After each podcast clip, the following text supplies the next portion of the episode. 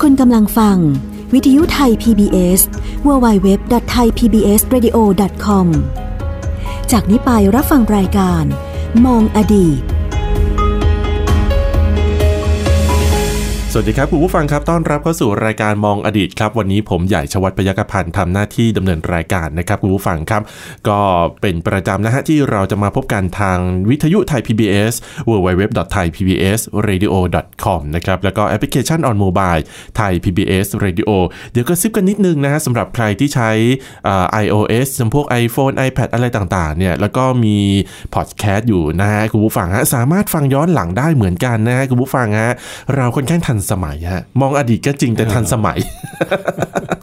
อะได้ยินเสียงอ่ามานิดนึงนะฮะต้อนรับผู้ช่วยศาสตราจารย์ดร.ดินาร์ บุญธรรมอาจารย์จากภาควิชา ประวัติศาสตร์และหน่วยวิชาอารยธรรมไทย คณะอักษรศาสตร์จุฬาลงกรณ์มหาวิทยาลัย สวัสดีครับอาจารย์ครับ สวัสดีครับคุณใหญ่ครับ และสวัสดีท่านผู้ฟังทุกท่านด้วยครับ อาจารย์ฮะ ถึงแม้จะเป็นมองอดีตแต่ก็ทันสมัยนะเอออาจารย์ชอบจังเลย ชอบประโยคนี้อ่ามมากเลย ที่คุณคุณใหญ่พูดเนี่ยว่า เราเป็นรายการมองอดีตใช่ไหมครับแต่ขณะเดียวกันเทคโนโลยีของเราก็ต้องเดินต่อไปข้างหน้าถูกต้องใช่ไหมท่านท่านผู้ฟังอยากจะฟังย้อนหลังอ่าใช่ไหมตอนไหนก็ตามท่านสนใจ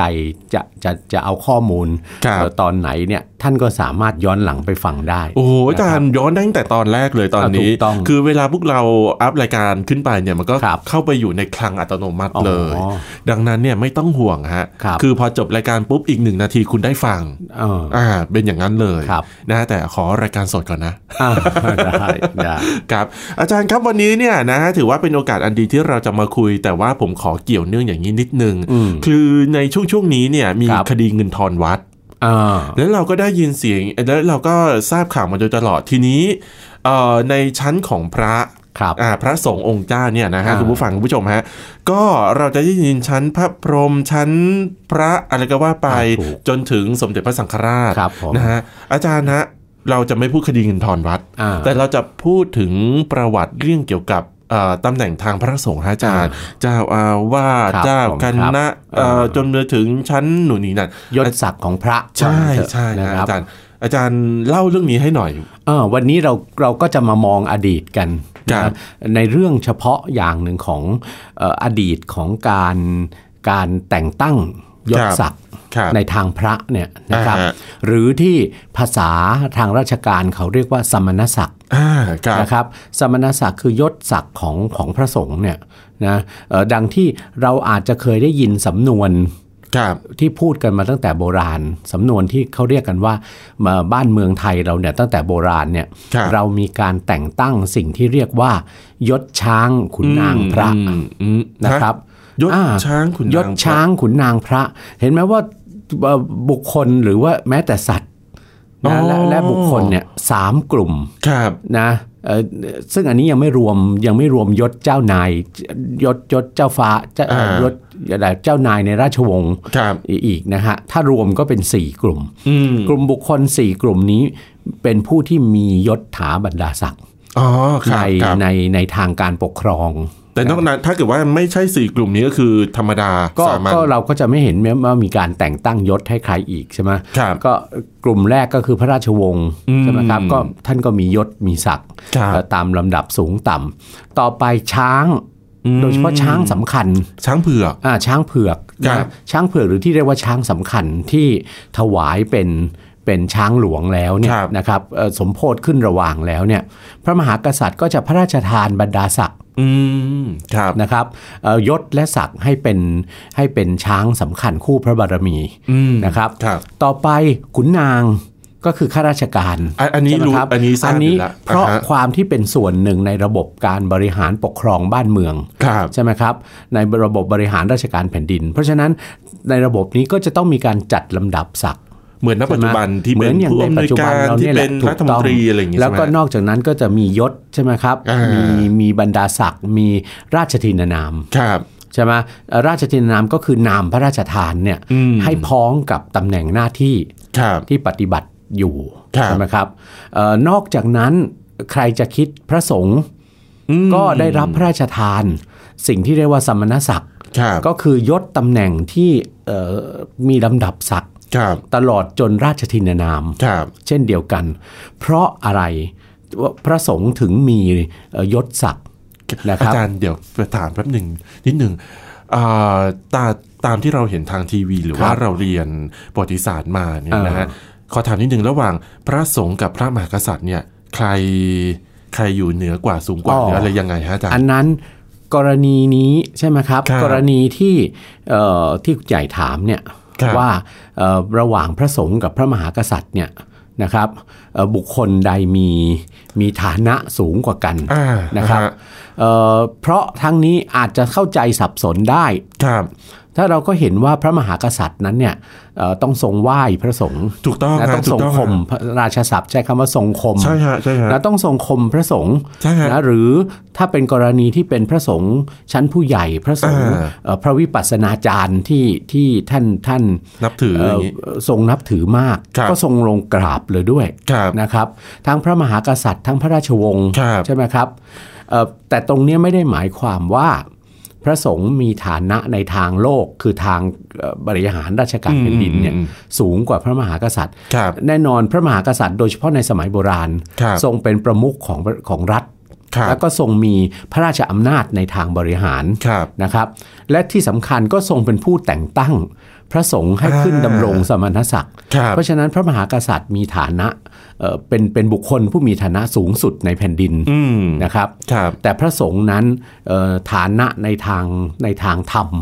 อืมทางศาสนาของท่านเนี่ยท่านย่อมสูงกว่าอ๋อพระสงครัฆ์บเอ่อครับขออภัยท่านย่อมสูงกว่าพระมหากษัตริย์ ซึ่งครับเป็นพุทธมามกะครับ ต้องต้องทรงเคารพกราบไหว้พระสัมมาสัมพุทธเจ้า และพระสงฆ์สาวกของพระพระพุทธเจ้า แสดงว่าเหมือนเราต้องแยกเป็นสองอย่าง ถูกต้องทั้งทางโลกแล้วก็ทางถูกธรรต้องมต้องแยกให้ถูกต้องอ๋อว่าพระสงฆ์เองเนี่ยนะครับเอ่อที่อยู่ในราชอาณาจักรครับไทยเราเนี่ยนะตั้งแต่โบราณเนี่ยครับพระสงฆ์ถือว่ามีสถานะสองสถานะอืมสถานะหนึ่งก็คือเป็นพุทธสาวกของพระพุทธเจ้าครับใช่ไหมครับเป็นครับสาวกของพระพุทธเจ้าที่ต้องทำหน้าที่สืบต่อพระพุทธศาสนาครับต้องทำหน้าที่เป็นผู้นำทางจิตวิญญาณ และอืมศีลธรรมจัญญาครับให้กับสังคมครับให้กับชนทุกระดับชั้นในสังคมครับตั้งแต่ชนคนที่สูงที่สุดของแผ่นดินก็คือพระมหากษัตริอืย์มลงมาจนกระทั่งถึงอะไรประชาชนประชาชนไพร่บ้านพลเมืองครับใช่ไหมครับนั้นนั่นคือหน้าที่ของพระสงฆ์ในฐานะทางธรรมอื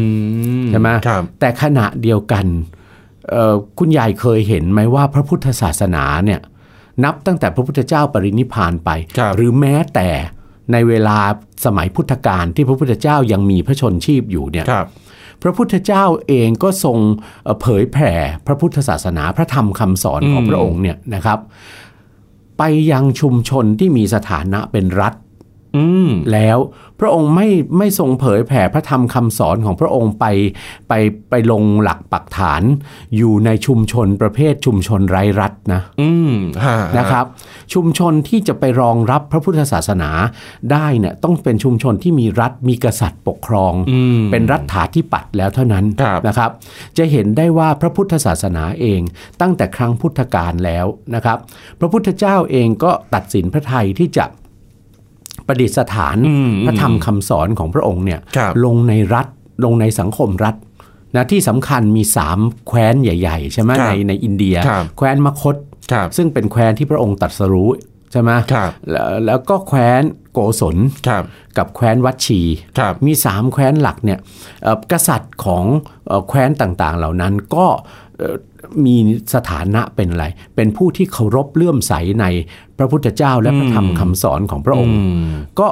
ได้เป็นผู้อุปอุปถากเห็นไหมครับครับเป็นอุปถัมภก ใช่ไหมครับเอ่อสเอ่ออุปถัมภ์พุทธศาสนาครับนะหรือแม้แต่หลังพุทธเจ้าปรินิพพานแล้ว พุทธศาสนาออกไปยังลังกาก็ดีอืมใช่ไหมเข้ามายังเอเชียตะวันออกเฉียงใต้รวมทั้งในประเทศสยามประเทศครับไทยของเราก็ดีครับออกไปยังทิเบตออกไปยังจีนญี่ปุ่นเนี่ยครับล้วนแล้วแต่ไปปักหลักเอ่อเผยแผ่พระธรรมคำสอนของพระพุทธเจ้าเนี่ยอยู่ในชุมชนบ้านเมืองที่มีฐานะเป็นรัฐอืม เป็นอาณาจักรเป็นจักรวรรดิแล้วทั้งสิ้นครับและพระพุทธศาสนาก็ไปอยู่ใต้อุปถัมภ์อืมใช่ไหมครับของของพระมหากษัตริย์ครับของของประมุขครับของของของรัฐทั้งสิ้น เพราะฉะนั้นเท่ากับว่าพระพุทธศาสนากับการเมืองการปกครองเนี่ยอ่าฮะส่วนหนึ่งเนี่ยอิงอาศัยกันอยู่นะคุณใหญ่อ่าครับผมจะเห็นว่าอิงอาศัยกันอยู่ครับนะพระพุทธศาสนาได้รับการอุปถัมภ์จากพระราชามหากษัตริย์ครับ ทั้งหลายใช่ไหมในขณะเดียวกันนะครับ พระพุทธเจ้าเองเนี่ยครับทรงมีหลักธรรมคำสอนของพระองค์ในหลายเรื่องครับที่เกี่ยวข้องกับพระมหากษัตริย์พระราชาครับความเป็นพระราชาในอุดมคติอืมพระราชาที่ที่ที่ที่เหมาะสมที่ที่เป็นเลิศครับนะหรือแม้แต่กระทั่งเอ่อสังคมรัฐที่ครับมีความเป็นเลิศครับ นะที่เป็นเป็นเป็นเป็นเหมือนอะไรนะ ภาษาวัยรุ่นภาษาฝรั่งก็เรียกไอดอลใช่ไหมอ๋อกษัตริใช่ย์ที่ใช่เป็นไอดอลใช่การเมืองการปกครองแบบรัฐที่เป็นไอดอลอ่าฮะบรรจุอยู่ในพระพระพระธรรมคำสอนหลายหมวดหลายหมู่ของพระพุทธเจ้าครับเพราะฉะนั้นเท่ากับว่าเห็นไหมว่า รัฐกับพระพุทธศาสนาเนี่ยอิงอาศัยกันมาตั้งแต่โบรำโบราณแล้ว เป็นของคู่กันถูกต้องนะครับ พระมหากษัตริย์เองก็ต้องทรงสร้างความชอบธรรมครับให้พระองค์เองใช่ไหมครับอการปกครองโดยธรรมแหมใช่ไหมครับหรือเอ่อข้าราชการก็ต้องมีธรรมาภิบาลอืมใช่ไหมครับเป็นเป็นเป็นเป็นธรรมะครับเอ่อขณะเดียวกันความชอบธรรมอันหนึ่งเกิดได้ก็ด้วยการอุปถัมภ์บำรุงพุทธศาสนาครับ อาจารย์น่าเหมือนจะได้สักตอนหนึ่งเลยอะอ๋อเห็นไหมว่ามันมันต้องต้องมองอ่าในเรื่องนี้ก่อน เพราะฉะนั้นจึงจึงเป็นความจำเป็นไงว่า เมื่อพุทธศาสนาเข้าไปอยู่ในรัฐใดก็ตามครับเอ่ออันเนี้ยเราตัดตอนมาที่ประเทศสยามอืมตั้งแต่โบราณ ตั้งแต่ครั้งกรุงสุขโขทัยครับหรือแม้ในอาณาจักรล้านนาเนี่ยครับนะลงมาถึงอาณาจักรอยุธยาครับสมัยธนบุรีและรัตนโกสินทร์เนี่ยอืมนะครับ การเมืองก็คือการระบบบริหารราชการแผ่นดิน ซึ่งมีครับพระมหากษัตริย์เป็นองค์ประธานเป็นใช่ประมุขฮะเนี่ยนะครับ มีความจำเป็นที่จะต้องดึงพระสงฆ์ในราชอาณาจักรอืถูกไหมครับครับเข้ามาเป็นส่วนหนึ่งของของระบบอะอืมระบบการบริหารราชการเพื่อครับจันโลงบ้านเมืองเนี่ยครับนะครับเพราะอะไรคุณใหญ่ เนี่ยฮะสาเหตุหนึ่งก็คือพระสงฆ์เนี่ยนะครับในเมื่อเมื่อเมื่อเข้าไปอยู่ภายใต้อุปถัมภ์ของพระราชามหากษัตริย์ครับนะหรือผู้มีอำนาจรัฐครัใช้บอย่างนี้ก็แล้วกันภาษาการเมืองเขาเรียกรัฐาธิปัตย์นะครับนะของบ้านเมืองใดก็ตามแต่เนี่ยนะครับ พระสงฆ์ถือว่าเป็นกลุ่มบุคคลที่มีพลังมากนะคุณใหญ่ อ่าใช่ไม่ใช่พลังทาง ไม่ใช่พลังทางกายภาพอะไรอย่างเงี้ยมีพลังแต่ทางเป็นความพคิดลังใช่ไหมทางความคิดอ๋อฮะเหนือจิตวิญญาณของผู้คนในสังคมครับโดยเฉพาะคนระดับล่างอืมๆขึ้นไปจนกระทั่งบุคคลระดับสูงๆ ของโครงสร้างสังคม ผมจำได้ว่าอาจารย์คนที่อ่าผู้ที่เป็นพระสงฆ์เนี่ยนะฮะเออเขาจะนอกจากจะมีพลังทางความคิดแล้วเนี่ยเขายังสามารถเป็นผู้นำของชุมชน ผู้นำในหลาย ๆ เรื่องได้แบบครับเยอะมากเลยทีเดียวเออแสดงว่าพระสงฆ์เองก็มีอิทธิพลต่อสังคมสยามสังคมอย่าไทงยมากอ่าฮะอย่างมากทีเดียว โดยเฉพาะพลังทางความคิดที่ที่เราพูดไปเนี่ยครับหมายถึงการชี้นำอืใช่ไหมครับใช่การชี้นำให้ให้ผู้คนในสังคมนั้นเห็นคล้อยตามคำสอนครับซึ่งก็อิงอยู่บนพระพุทธวจนะครับ ใช่ไหมคือคำสอนของพระพุทธเจ้าครับใช่ไหมครับ รวมถึงอะไรด้วยคุณใหญ่การชี้นำความรู้สึกนึกคิดของคนอืมในสังคมเนี่ยก็คือทัศนคติของผู้คนที่จะมีต่ออำนาจทางการเมืองอืมหรือผู้มีอำนาจทางการเมืองโดยตรงคือองค์พระมหากษัตริย์ครับเพราะฉะนั้นเอ่อพระสงฆ์อยู่ในฐานะเป็นผู้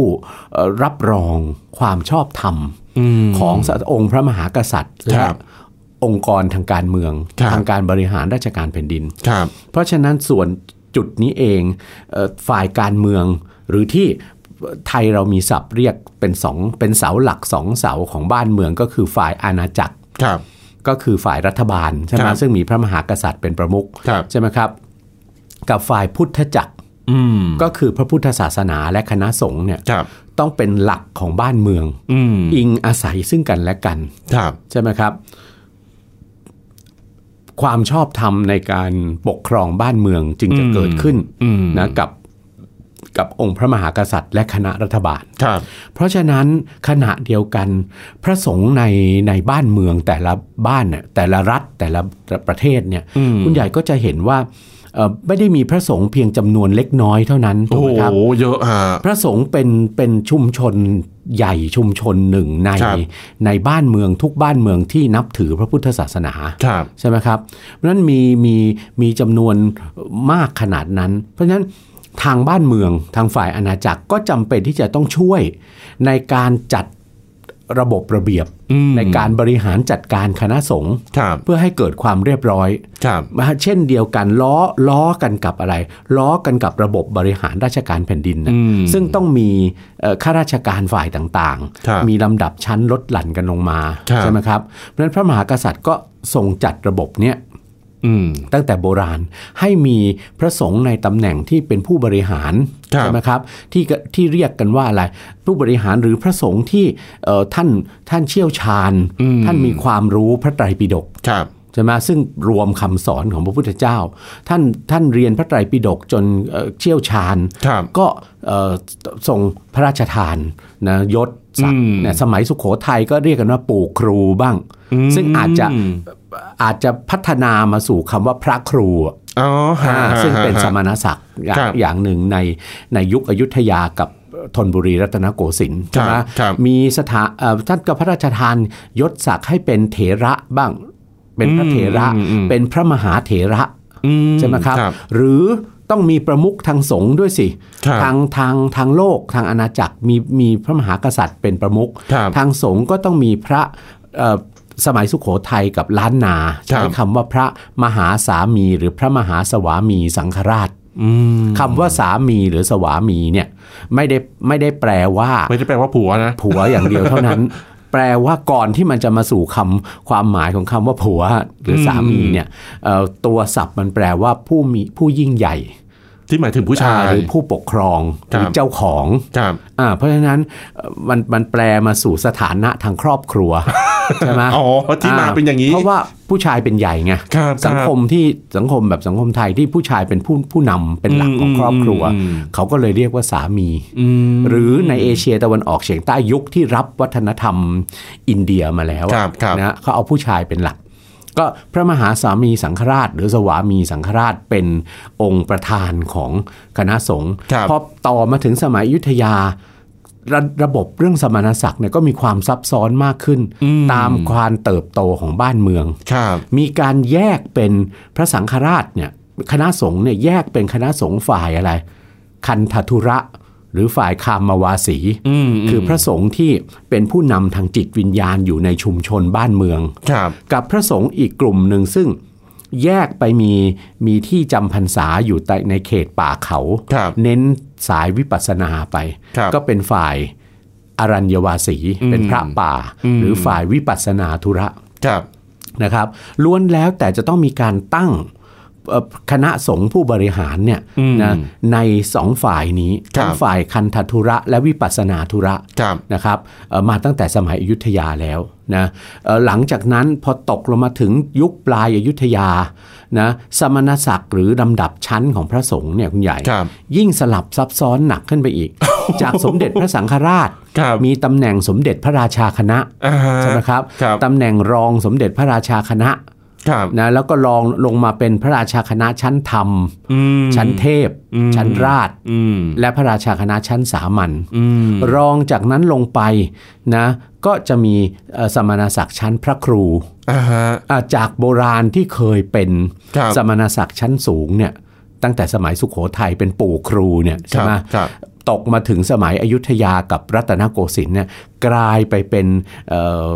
สมณศักดิ์หรือบรรดาศักดิ์พระสงฆ์เนี่ยชั้นล่างสุดไปเลยอืมก่อนหน้าที่จะขึ้นเป็นอะไร เป็นเป็นพระราชาคณะครับครัพระบครูกับพระราชาคณะ พระราชาคณะเนี่ยเรามีศัพท์เรียกกันทั่ว ๆ ไปว่าเจ้าคุณอ่าใช่ไหมท่านครับเจ้าคุณอ่าวัดนั้นท่านเจ้าคุณวัดนี้เนี่ยเริ่มตั้งแต่พระราชาคณะชั้นสามัญครับ ขึ้นไปจนกระทั่งถึงสมเด็จพระราชาคณะอืมนะครับ อันนั้นก็อันนี้ก็เป็นซึ่งก็มีอะไรแต่ละรูปก็จะมีอะไรในชั้นต่างๆนะท่านก็จะมีราชทินนามอืมซึ่งพระมหากษัตริย์ก็โปรดให้อะไรให้อารักษ์คิดพระราชทานครับราชทินนามเนี่ยว่าเอ่อเกี่ยวข้องอะไรกับกับการเอ่อหน้าที่บริหารครับหรือว่าความเชี่ยวชาญชำนาญในพระไตรปิฎกครับ อะไรต่างๆของของพระสงฆ์แต่ละรูปอืมโดยในสมัยโบราณเนี่ยในสมัยสุขโขทัยเนี่ยพระมหากษัตริย์ทรงคำนึงสิ่งสำคัญเลยที่จะในการสถาปนาสมณศักดิ์ครับจะตั้งให้พระสักรูปหนึ่งเนี่ยมีมียศมีศักดิ์เนี่ยครับพระมหากษัตริย์ทรงคำนึงเรื่องความรู้ความสามารถเป็นหลักอืม และอายุพรรษาด้วยอ๋อฮะฮะนะครับ ความสามารถอะไรในศิลาจารึกพ่อขุนรามคำแหง ท่านระบุว่าเอ่อต้องเรียนเรียนจบอะไรปีดกไตร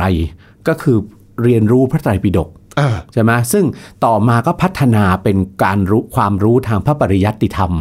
ก็คือเรียนปรริญญาอ๋ออ่าอ่านะครับครับเอ่อจะต้องเน้นที่อะไร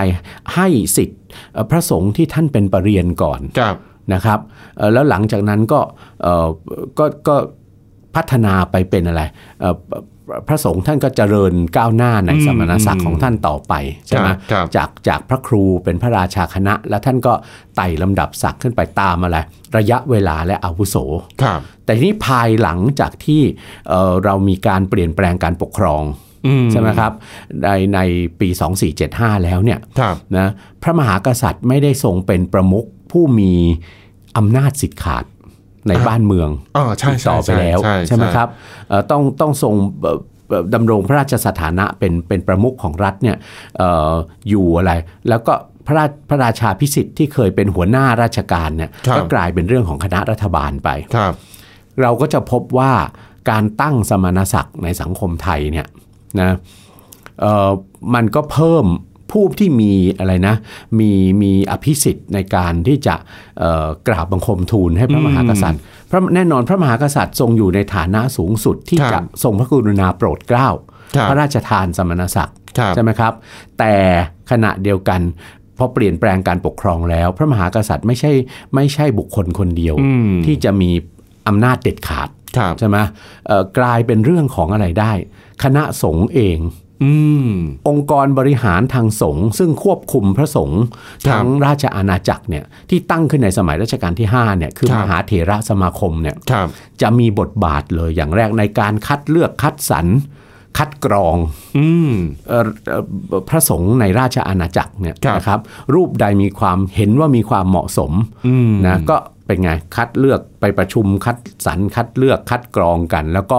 เอ่อกราบบังคมทูลให้พระมหากษัตริย์ ทรงแต่งตั้ง ลงพระบรมาภิไธยถูกต้องครับลงแต่งตั้ง แล้วก็สถาเอ่อพระราชทานสมณศักดิ์เป็นรายปีไปอืมซึ่งโดยมากก็อยู่ในช่วงในในโอกาสพระราชพิธีเฉลิมพระชนมพรรษาครับใช่ไหมครับครับ แต่ขณะเดียวกัน พอคณะสงฆ์มีมีบทบาทตรงนี้เข้ามาอืมเพิ่มมากขึ้นเนี่ยนะหรือแม้แต่ในบางครั้งคณะรัฐบาลเองก็มีบทบาทครับในการสนับสนุนให้พระสงฆ์รูปใดรูปหนึ่งเนี่ยสามารถที่จะ ได้รับการเสนอชื่อครับพอมันกลายเป็นเรื่องตรงนี้เรื่องเรื่องการอะไรเรื่องเรื่องเรื่องการ nominate nominee อืมใช่ไหมอืมการอ่าฮะขึ้นมาเนี่ยคุณใหญ่ แสดงว่ากรณีเรื่องของสมณศักดิ์เนี่ยครับนะไม่ใช่เป็นสิ่งที่เป็นพระราชาพิสิทธิ์ ของอืมพระมหากษัตริย์ แต่เพียงพระองค์เดียวแล้วครับนะเอ่อพระราชาพิสิทธิ์ของพระมหากษัตริย์เนี่ยเอ่อตามรัฐธรรมนูญเนี่ยในปัจจุบันเราก็พบว่ามีกรณีเดียวเท่านั้นก็คือการสถาปนาสมเด็จพระสังฆราชครับซึ่งเป็นประมุขของฝ่ายสงฆ์ครับใช่ไหมครับ อันนั้นถวายใช่ไหมเอ่อรัฐธรรมนูญถวายให้เป็นพระราชาพิสิทธิ์ที่ครัจะบทรงเลือกใช่ไหมครับครับนะเอ่อสมเด็จพระราชาคณะผู้ใหญ่อืมที่ มีพระราชดำริเห็นสมควรครับแต่ว่าระดับรองรองๆลงไปเนี่ยกลายเป็นบทบาทของมหาเถรสมาคมไปหมดแล้วอืมนะก็เท่ากับว่าถ้ามหาเถรสมาคม ซึ่งกรรมการมหาเถรสมาคมเนี่ยครับส่วนใหญ่ก็ประกอบด้วยอะไร พระราชาคณะชั้นสมเด็จพระราชาคณะครับทุกรูปเป็นกรรมการมหาเถรสมาคมอืมระระดับรองสมเด็จพระราชาคณะหลายครับรูป แล้วก็พระราชาคณะชั้นธรรมชั้นเทพเนี่ยเอ่ออยู่ประจำนวนหนึ่งอ่าฮะและขณะเดียวกัน พระราชาคณะชั้นรองรองๆลงมา ชั้นราชชั้นสามัญเนี่ยก็มีเป็นจำนวนน้อยที่เป็นกรรมการมหาเถรสมาคมครับหรือมหาเถรสมาคมก็ยังแบ่งส่วนการปกครองคณะสงฆ์ออกเป็นภาค อืมเป็นภาคเป็นจังหวัดครับเจ้าคณะภาค เจ้าคณะจังหวัด เจ้าคณะอำนะเภอ เจ้าคณะอำเภอ เจ้าคณะตำบล เจ้าอาวาสพระอารามหลวง นะล้วนแล้วแต่มีบทบาททั้งสิ้นในการที่จะประมาเสนอชื่ออืมเอ่อพระสงฆ์ที่เห็นสมควร พระสงฆ์หรือผู้บุคพระสงฆ์ที่อยู่ในแวดวงของท่านครับนะเป็นเป็นสิทธิ์เป็นเป็นผู้ร่วมงาน ซึ่งภาษาพระท่านเรียกว่าสัตธิวิหาริกอืมนะท่านต้องเลือกสัตธิวิหาริกของท่านก่อนแน่นอนอ่าอ่าใช่ไหมเอ่อคนเราทำงานมาด้วยกันก็ต้องดันดันคนคุ้นเคยใช่ผู้ร่วมงานขึ้นไปใช่ไหมใช่ใช่ฮะ ก็สุดแท้แต่ว่าพระราชาคณะ หรือสมเด็จพระราชาคณะ รูปไหนท่านจะมีอะไร มี power เขาใช้คำว่า power แบบเดียวกับทางราชการนี่แหละคุณยายเออเอ่อแน่นอนคนเราบริหารงานทำงานกันมาเอ่อจะจะผลักดันใครขึ้นไปสู่ตำแหน่งที่ที่สูงขึ้นเนี่ยครับก็จำเป็นที่จะต้องดูคนคุ้นเคยกันก่อนแหม่เอาคนใกล้ตัวก่อนสิอ่าฮะใครจะใครจะเอ่อธรรมชาติของการทำงานนะคุณใหญ่ใครจะเอาคนที่ที่ไม่คุ้นไม่เคยอะอ่ามาแต่คงรับตั้งใช่ไหมครับแม้ ความสามารถอาจจะ มากกว่าคนที่เราคุ้นเคยก็ได้อืมเพราะฉะนั้นกรณีเนี้ยมันจึงเกิดกรณีเรื่องของในบางครั้ง เราก็จะพบกรณีของการแต่งตั้งเอ่อพระราชาคณะจากพระสงฆ์ที่ไม่ได้บวชมาเป็นเวลานาน อย่างเช่น 16พรรษาเอง แล้วที่สำคัญที่สุดก็ไม่ได้เริ่มต้นชีวิตของการเป็นพระมาในครับทางพระครับไม่ได้บวชมาตั้งแต่เป็นเนน ไม่ได้เรียนพระปริยัติธรรม ขณะเดียวกันอาจจะเป็นคนที่จบ มหาวิทยาลัยทางโลกอืมเรียนจบวิศวะมาบวชมาแค่ 16พรรษา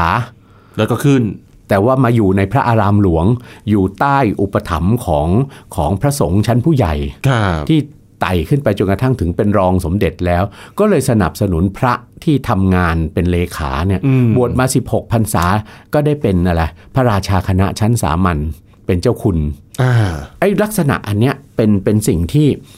ถ้าเกิดขึ้นมากครับๆมันก็จะนำความเสื่อมอืมมาสู่วงการพระสงฆ์อืมใช่ไหมแล้วก็ทางโลกครับทางรัฐบาล ก็อาจจะต้องเข้าไปมีบทบาทในการชำระสำนัสักกทีหนึ่งสำนักพระพุทธศาสนาอ่าแห่งชาติสำนักใช่ไหมเอ่อเอ่อทางรัฐทางราชการซึ่งมีสำนักงานพระพุทธศาสนาแห่งชาติเป็นตัวแทนเนี่ยครับนะท่านก็ต้องมาเอ่ออำนาจรัฐก็ต้องเข้าไปมีส่วนในการชำระสะสางอืมกันสักทีหนึ่ง แต่จริง ๆ แล้วไอ้เรื่องการชำระสะสางพระสงฆ์เนี่ยพูดกันได้อีกอีกตอนหนึ่งเลยนะ มันไม่ใช่เหตุการณ์ที่เพิ่งจะเกิดขึ้นนะคุณใหญ่อ๋อเหรอฮะในยุคปัจจุบันในอดีตนะคก็รับมีเหรอฮะในอดีตถ้ามองย้อนกลับไปในอดีต เราก็จะพบว่าในยุคที่พระมหากษัตริย์มีพระราชสถานะเป็นเป็นนักปกครองสูงสุดของบ้านเมืองเนี่ยครับท่านทรงชำระสะสาง กรณีไม่สะอาดในในในวงการสงฆ์เนี่ยมามาหลายยุคหลายสมัยทีแสเยดงว่านะครับมีข่าวเช้าในสมัยก่อนถูก็กมีต้องข่าวเช้าเมื่อมีข่าวเช้าปุ๊บก็ต้องเกิดการสอบสวน และถ้าการเกิดการสอบสวนขึ้นดังเช่น ในรัชกาลพระบาทสมเด็จพระพุทธเลิศล่านภาลัยรัชกาลรัชกาลที่สองเนี่ยนะครับ ทรงชำระเอาความพระสงฆ์ราชาคณะเนี่ยจับศึกไปได้ 200 กว่ารูป เอาอย่างนี้ เอาไว้ตอนหน้าฮะอาจารย์ เดี๋ยวจะมาเล่าให้นะครับฟัง วันนี้หมดเวลาเอ่อหมดเวลาแล้วโอ้ก็ก็พอได้อดีตของของการเอ่อตั้งยศตั้งศักดิ์ของพระใช่ให้ให้เห็นนะครับครับว่าผมว่ามันเป็นมาอย่างไงครับนะผม ในสังคมไทยเราอะวันนี้หมดเวลาจริงๆนะฮะขอบคุณนะฮะสำหรับการติดตามนะครับ วันนี้ผู้ช่วยศาสตราจารย์ดรดินาบุญธรรม อาจารย์จากภาควิชาประวัติศาสตร์และหน่วยวิชาอารยธรรมไทย คณะอักษรศาสตร์จุฬาลงกรณ์มหาวิทยาลัยนะครับ แล้วก็ผมใหญ่ชวัฒน์พยัคฆ์พันธ์ก็ต้องขอลาคุณผู้ฟังไปก่อนนะครับ สวัสดีครับ สวัสดีครับ ติดตามรับฟังรายการย้อนหลังได้ที่เว็บไซต์และแอปพลิเคชันไทย PBS Radio ไทย PBS Radio วิทยุข่าวสารสาระ เพื่อสาธารณะและสังคม